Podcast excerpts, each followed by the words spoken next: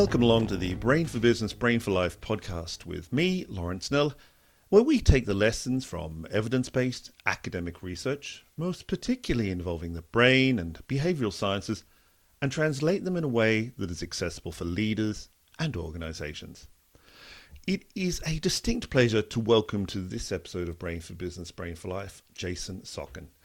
Jason is currently a doctoral candidate in economics at the University of Pennsylvania.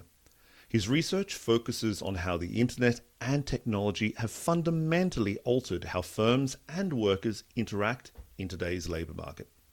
He has worked as a researcher at Penn Wharton Budget Model, Glassdoor, the Congressional Budget Office, the White House's Council of Economic Advisors under the Obama administration, and the Federal Reserve Board of Governors. His research has been covered in the Wall Street Journal and the Financial Times, and most recently in an op-ed for the Washington Post. Jason, welcome to Brain for Business. Thanks so much for having me. It's really exciting to be here. Excited to talk to you about what I've sort of been working on for the past couple of years. Well, we're excited to hear it. And in terms of that, in a number of recent papers, you and some colleagues have explored some of the challenges that people face in finding out information about potential employers. And I guess the first question then is, if information, perhaps we might even call them ratings, is available on sites such as Glassdoor, Indeed, and so on, surely this brings a welcome degree of transparency that someone considering a job might be able to draw upon. Absolutely. Let me first start out just by saying that I think the labor market of today is not the labor market of yesterday, right? If we think about how workers used to find out about jobs, before the 21st century, we're talking about potential newspapers where people read classifieds, maybe employment agencies where workers go to find out what jobs are available, what's newly come available. They might have to rely upon word of mouth from others who work at certain companies or from their social network, or maybe even read magazines about these best places to work. Fast forward to today, if you look at a survey of U.S. households, right, 70% of unemployed Americans right now are using the internet to search for jobs. So just the labor market today for workers is just fundamentally different than what it used to be. Right? If we think about the amount of information that's available to job seekers, jobs and companies are really just a click away now. Not just job listings and job postings where you can see a job board and 20, 50, thousands of jobs can pop up and you can apply to them, but also this information about companies, as you so call them, ratings. And in my work with my co-authors, the way we're going to detail this or describe it is going to be what we call the inside scoop. Right? Essentially, you're going to get voices from experienced employees who are going to detail aspects of work that people on the outside who haven't worked with the company might not be privy to otherwise. And when we talk about aspects of work that we might not be privy to otherwise, what I'm thinking about here is the quality of maybe your boss at the job, maybe the quality of your coworkers, how friendly they are, how productive they are, how much stress do workers at this company feel? How good is the work-life balance? Do you have to work on weekends? Do you have to work nights? Do employees get respect in these jobs, or is there some level of abuse that's not being documented? And so these ratings are really providing job seekers with this host of new information that just was not existent or available, in the labor market of yesterday.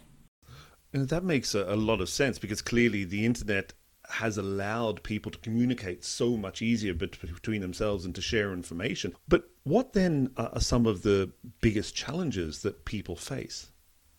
Yeah, and I would characterize these challenges sort of in two ways or two facets. One is going to be the information problem that workers face that sort of gives rise to the importance of this kind of rating system. A lot of work, especially in personnel economics, the field I sort of study, has been spent studying the manager's problem, right? How does a boss differentiate workers that might appear similar, right? Have similar resumes, have similar educational backgrounds, but differ in unobservable ways. How do I discern if this is going to be a person who's going to put a lot of effort on the job, that's very motivated to work here? Whereas the issue that I think arises inversely or conversely is that workers might face a similar problem. Is that how does a worker going about differentiating companies or firms, as I'll refer to them, that might appear similar but differ in unobservable ways. And so if you think about the problem that a job seeker faces, there's many companies, there's many jobs, there's many locations, and there's not really a representative job or a blueprint that workers can go off of, right? Even if you take the same company in the same city, a sales associate and a manager might have very different experiences on the job. And so there isn't really a representative blueprint that workers might be able to rely upon. And that's because jobs are complex. There's many aspects that go beyond just a wage. I've alluded to some of them earlier, but if I wanted to sort of break it out into some sort of categories, I think there's issues such as fringe benefits, right, which we think about as health insurance, about retirement accounts, about how much time in terms of paid vacation you get. Then there's issues related to working conditions, how safe of an environment is it? What's the quality of the office space like? What's morale among other coworkers there? In terms of human capital investments, is this company offering on-the-job training? Do they actually give promotions when they're promised? And then issues such as interpersonal relationships. What's the quality of relationships between managers and their subordinates, between coworkers, between teammates, even between employees and customers? And these are all aspects, I think, help detail and describe a job that might not be summarized in just the wage that's being posted or being offered. Many of these aspects, if we think about them, are again only these kind of aspects that we can learn once you've experienced the company. I think that's what makes this rating system so valuable, is providing this inside scoop that only insiders of the company really have firsthand knowledge of. But I think there's a second issue here, which is a challenge associated with the actual rating system itself, is that it might be hard to discern an unbiased signal from these ratings you're getting, in part because not everyone at the company is going to be providing a review. You're not going to have every single person at the company telling you their experiences, so you have to figure out what kind of signal or what kind of noise there is in this information that's being provided. And what's the cause of that difficulty?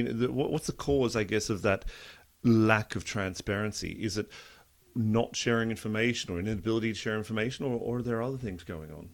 I would break it down again into two categories. I think there's challenges associated with the workers' information problem of trying to differentiate companies that might seem similar but differ in unobservable ways. And then, of course, a challenge with the rating system and not everyone providing it. So let me start with the former. And I think there's two clear issues I'd like to highlight. One is that there's a sort of incompleteness of contracts, is that you can't condition on every single aspect of the job when trying to write and sign a contract between an employee and employer. If you think about it, how do you go about detailing or characterizing the level of stress you can feel while on the job? How do you go about promising that you won't have to work a late night on a project that takes longer than it does, that you won't have to, that you're guaranteed a certain level of fun or morale at this job? It's just, there's some aspects you can't really condition on. You could condition on things like the wage and maybe how many days paid time off you get and your health insurance and your retirement contribution matching rate. But there are just so many softer aspects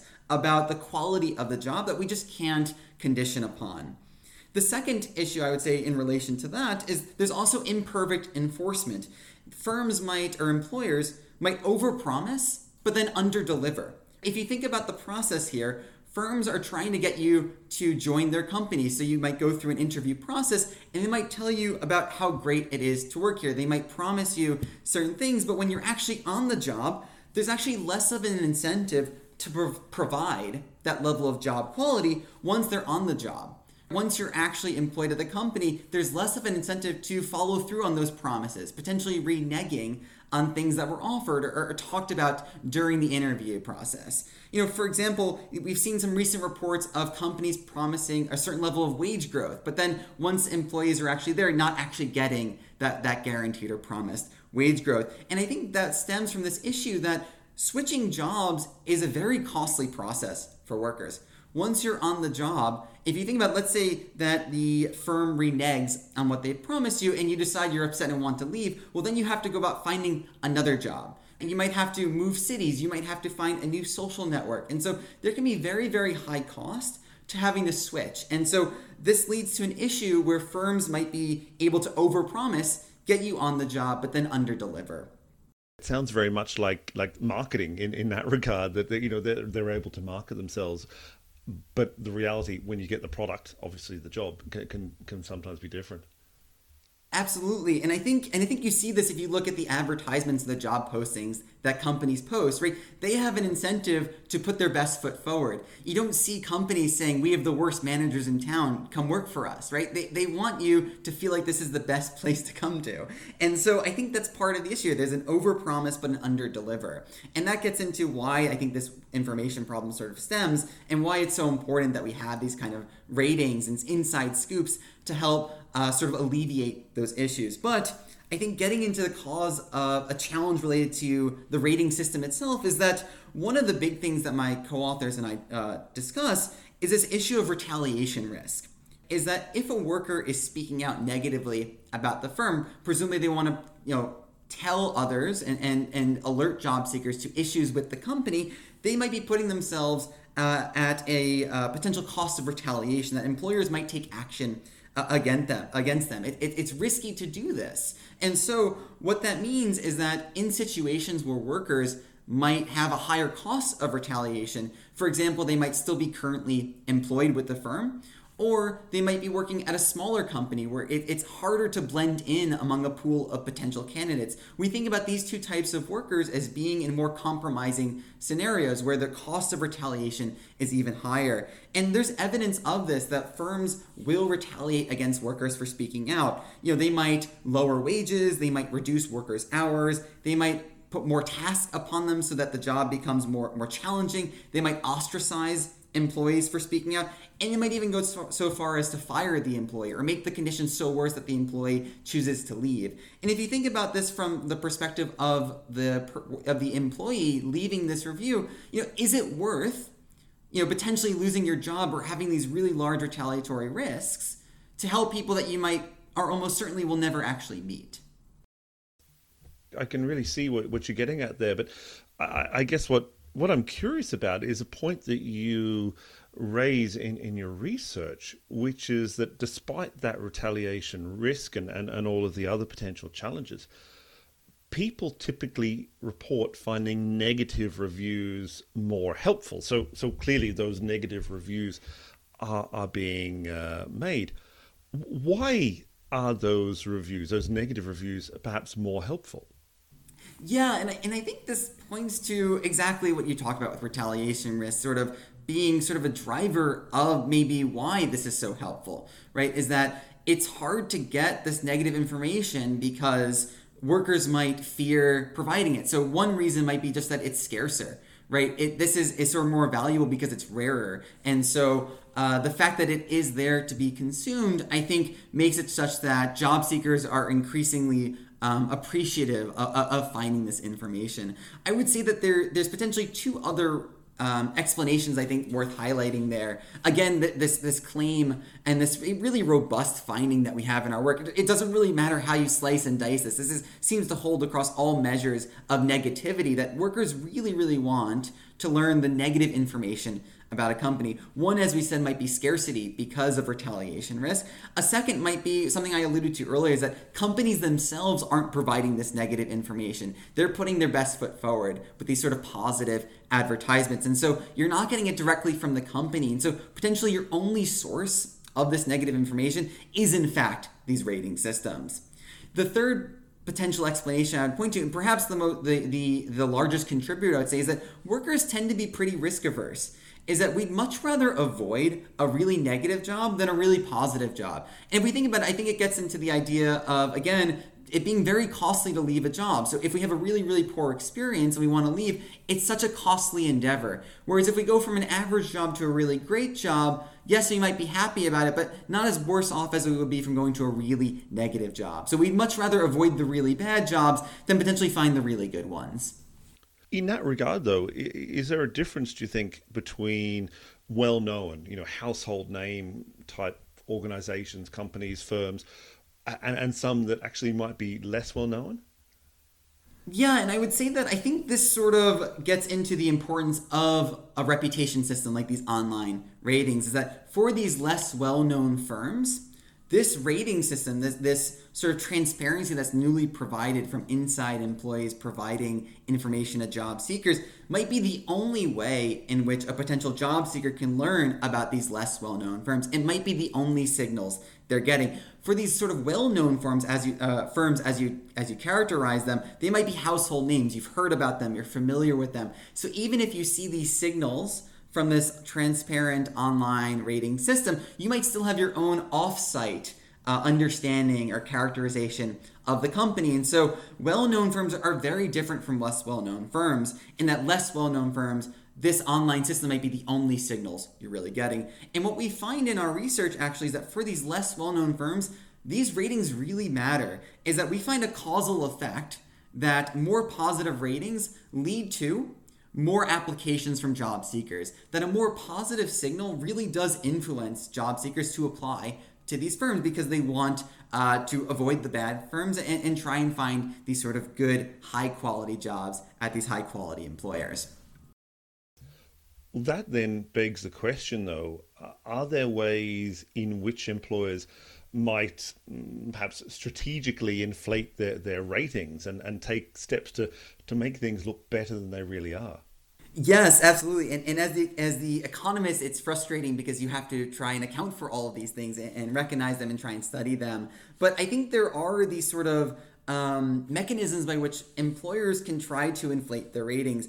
And I think there's three I'll try and highlight. The first I sort of briefly alluded to, which is this idea of retaliation risk, is that if a firm takes a very strong retaliatory stance, that can have this chilling effect on other employees, this sort of suppressing effect. So, for example, if a worker anonymously reports negative information about the firm, the company might try and sue or take legal action potentially against or to try and figure out who is the person inside the company who sort of left that review. And so this idea that there could be very large costs, potentially through legal action or just through, as I described before, retaliation for workers on the job, is that this can lead to a chilling effect where you effectively silence other workers from coming forward with negative information. And thus, this negative information doesn't get out, only the positive information does. So I think that's one way firms can strategically try and inflate their ratings by taking this strong retaliatory stance. I think a second one is kind of the inverse of that, where employers might engage in what we characterize in our work as sock puppetry. And not to play on my last name at all, but this idea that campaigns by the employers might be done in order to help promote employees to leave reviews. They might try and offer financial incentives or perks to get employees to go on this rating system and leave a positive review. And so, this kind of feels like something like you might have after you take an Uber ride or a Lyft, and the driver at the end says, "Oh, can you leave me a 5-star review?" It's just here with employees might feel obligated if their employer is asking them to do so, and especially if there's a financial incentive to do so. So this would be what we refer to as sock puppetry. The third way in which I think firms might strategically inflate their ratings is kind of related to this idea of suppressing negative information, but through actual contracting that the firm engages in with the employees. And this is to make employees sign non-disclosure agreements, or NDAs as I'll refer to them, or by having them sign non-disparagement agreements, in the sense that firms are forcing workers to sign these contracts in which they might agree not to speak out negatively about the company, to not provide this sort of public information about the operations of the firm, especially if they're in a damaging light or a disparaging light.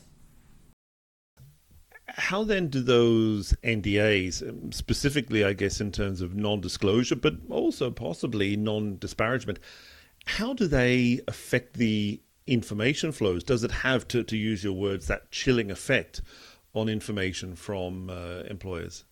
So effectively, it works similar to retaliation risk. The NDAs can effectively suppress workers from speaking out about the firm, in particular in a negative light. And that's not to say that NDAs only do this. I think NDAs serve this important function of protecting trade secrets. If you're a company who has a proprietary algorithm, right, or a proprietary client list or proprietary projects that it's important to the operations of the business. So you don't want an employee leaving your firm, bringing that to their next company, saying, hey, I have all this insider information. Let's use it. So there is a really important function that NDAs can offer in terms of protecting trade secrets. But what we've seen quite often in quite recent years is that these NDAs have become overly broad and can pretty much cover practically any aspect of work. In our paper, where we try and study non-disclosure agreements, we actually bring to light an instance where one NDA that talks about that it covers any information that pertains to the personal,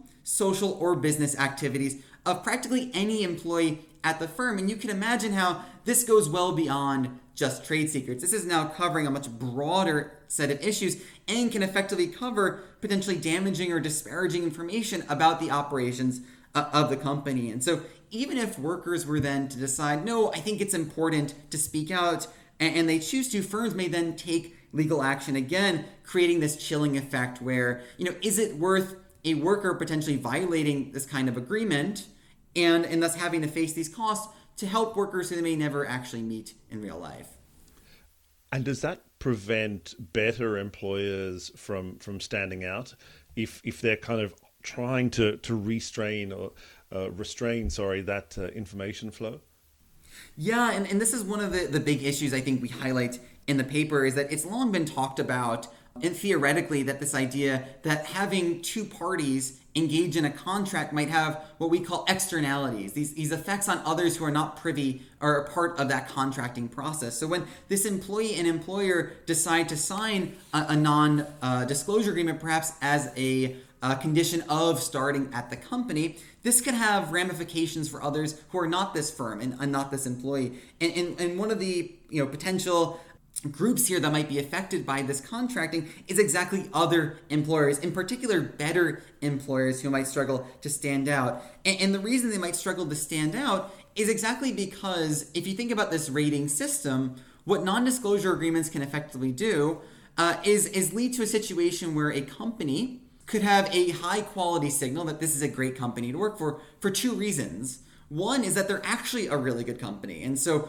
the workers there are more satisfied, they leave more positive ratings, and so on average, there's gonna be a good signal coming from this company that this is a great place to work. However, you could also get a really positive signal from a company where all of the negative information was just concealed or hidden or suppressed through either retaliation risk or through these non-disclosures where effectively any negative stuff doesn't get out. And so only the positive ratings do, in which case the signal that's being sent for this employer is again a good quality signal. So in this case, a job seeker can't discern the difference. They go to this rating system where they want to find those best employees. They see two companies that both have very positive signals. One might be because it's actually a good company. The other might be just because it uses a lot of contracting and non-disparagement or non-disclosure agreements to stop negative information from getting out. And so these good companies, these high road employers who do have really potentially great benefits or strong development opportunities struggle to differentiate themselves.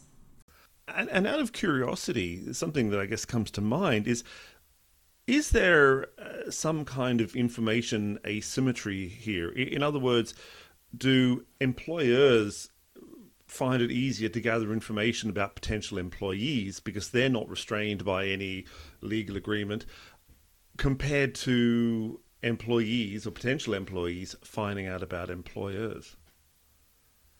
It's an interesting question.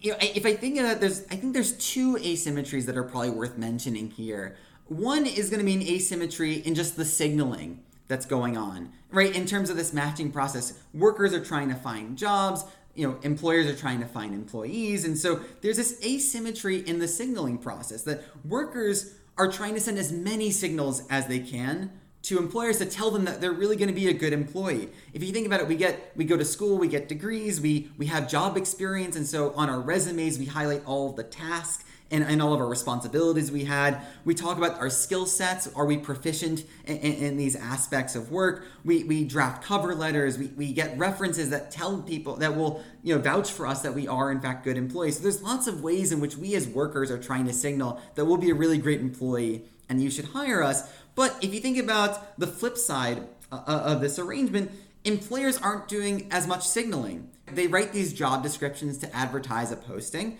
They might have an interview process. But again, during this, they're putting their best foot forward. But, we don't really have the inside scoop. We don't get the experiences or the knowledge that's associated with these hard to measure, hard to understand aspects that only insider voices have. And so we sort of have this asymmetry in how much information is really available without seeing the inside scoop from these experienced employees. The second set of asymmetry I would highlight is just the amount of publicly available information. Is that employers, if you're a well-known firm, there might be news coverage, right? You think about a Tesla or an Apple or a Microsoft. These firms are constantly being talked about in the news, so they're more household names. So you can have that news coverage, but until now, you maybe didn't have information about the company, especially for these less well-known firms, until you have this sort of rating system that's sort of providing information about a broader set of companies. And so there is more available information to employees and job seekers because these rating systems now exist. Whereas on the flip side of that asymmetry, you have workers that have public social media profiles potentially. And so that is all, open for job, people that are trying to hire job seekers or the firm to look at and say, what has this person posted on Twitter? What have they posted on Facebook? What do they post it on LinkedIn? This is all about publicly available information where the job seeker might have a lot of information available, whereas the employer might not until these sort of rating systems are sort of filling that gap. Okay. And so then thinking from the employee's perspective, why do you think signals of job quality, might be valuable to workers? What is it that is so valuable about them? I think this is one of the big things we're seeing today, in fact. We hear a lot about this sort of great resignation. And I think a part of this at least stems from workers wanting more out of their jobs than just wages. They want job quality. And that's because jobs are these complex systems that are more than just wages, right? We've seen a lot of evidence, and I showed this in recent work, that workers really value attributes of jobs that go beyond just wages. We see that workers that are more satisfied in their jobs, right, satisfied with the non-wage aspects, if you will, spend more time employed with their employer. So they're willing to spend more of their years as a worker at a company when they feel more satisfied with the job. And part of this, I think, stems from the fact, and when we talked about it being costly to leave a job because you have to find another job, you might have to move to a new location, but it's also risky to leave your current job for the unknown of another employer. One of my co-authors has this quote he likes to use very often, which is that the devil you know is better than the devil you don't, is that you have all these aspects of work. You know what the working conditions are. You know what the work-life balance is at your current job. It's risky to go to another employer or another company or another job if you don't know what the other side is going to look like. You don't know what these non-wage aspects might look like, which we know that workers value and that they'll spend more years at the company if they're more satisfied with these non-wage aspects. And the last thing, and I'll say about this and then I'll conclude on this question, is that if you think about ways in which companies can make it better situation for workers, they can offer you a higher wage or they can offer you better attributes of work.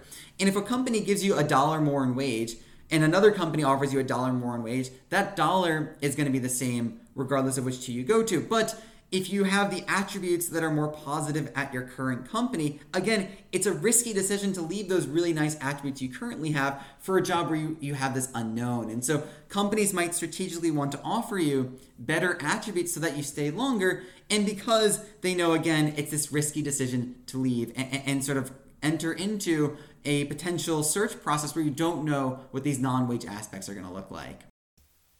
Okay, that makes sense. As a final word, is there a policy recommendation you might make that could actually help address some of these challenges and possibly even improve the flow of information about employers? There is, and I think this is sort of what makes me optimistic about doing research in the first place, is the idea that uncovering these sort of new findings can lead to important implications for workers and families and for job seekers. And I think that out of our research comes this very clear policy recommendation, is that I think it's time to eliminate or ban non-disparagement agreements. And that's not to say we should ban NDAs or non-disclosure agreements. Again, they have those valuable aspects of protecting trade secrets, but these non-disparagement agreements are explicit clauses where a worker states that they sign a contract says they will not say anything disparaging or negative about the company. And it's really hard to economically justify these non-disparagement agreements. If you think about it, there's just a number of reasons why, for a number of different agents involved in the labor market, where these non-disparagement agreements are effectively hurting or making them worse off. For example, we've talked about for job seekers, right, that these non-disparagement agreements can lead to negative information not getting out, from being suppressed. And so that can lead to biased or inflated signals, and thus job seekers might join a company they think is a high road, good employer when it turns out not to be. So job seekers might be affected negatively by joining jobs that they wouldn't normally have joined if all the information had gotten out. Then you have, as you brought up so astutely, that high road employers struggle to stand out. Once there is this sort of pooling effect where a company could have a strong or positive rating because they're actually good or because they've suppressed all the bad stuff from getting out, that prevents these good employers from standing out. So they're also negatively affected. You're hurting the companies that are potentially doing the right thing. Third is that you're also restricting workers from having their voices heard. And this is a decision that workers are making, you know, right when they get to the job, not when they've already experienced what's going on at work. So you're making workers make this decision first when they sign on, but they might change their mind later in their job. Once they actually experience what's going on, then they might decide they want to speak out and make sure others are aware of this. So workers might feel restricted and worse off because they can't voice themselves. And then fourth and finally is that by allowing companies to use non-disparagement agreements, you're effectively disincentivizing them from improving upon the issues that are systemically causing those negative responses from their employees, right? They know that they can conceal this bad activity rather than trying to improve upon it. And a recent paper in the Journal of Accounting Research actually shows that there is this disciplinary effect when workers are allowed to speak out. That when workers discuss or post about negative aspects of the job, that companies will in fact take it upon themselves to improve and respond to that. So there is this disciplinary effect where employers feel this incentive to improve. And non-disparagement agreements are removing that, effectively stating you can conceal all this bad activity rather than systemically improving upon it. And so I think for a host of these reasons that I think it's time to eliminate non-disparagement agreements. Oh, it makes sense. If people are interested in finding out more about your research, where can they go? Yeah, please visit my personal website. All of my working papers are available there. And also feel free to reach out to me via email. I'm happy to have a conversation and talk about these really important issues facing job seekers in the labor market today. Great stuff. And I'll make sure to put a link to your website in the show notes. Jason Sockin of the University of Pennsylvania, thank you very much for your time. Thanks so much. It was great being here.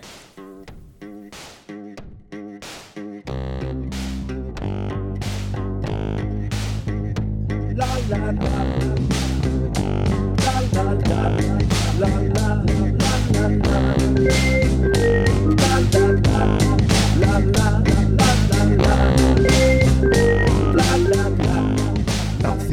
Lala Song, Electronic Beat Time and Dream Sequence by Lorenzo's Music is licensed under an Attribution, Share and Share Alike license.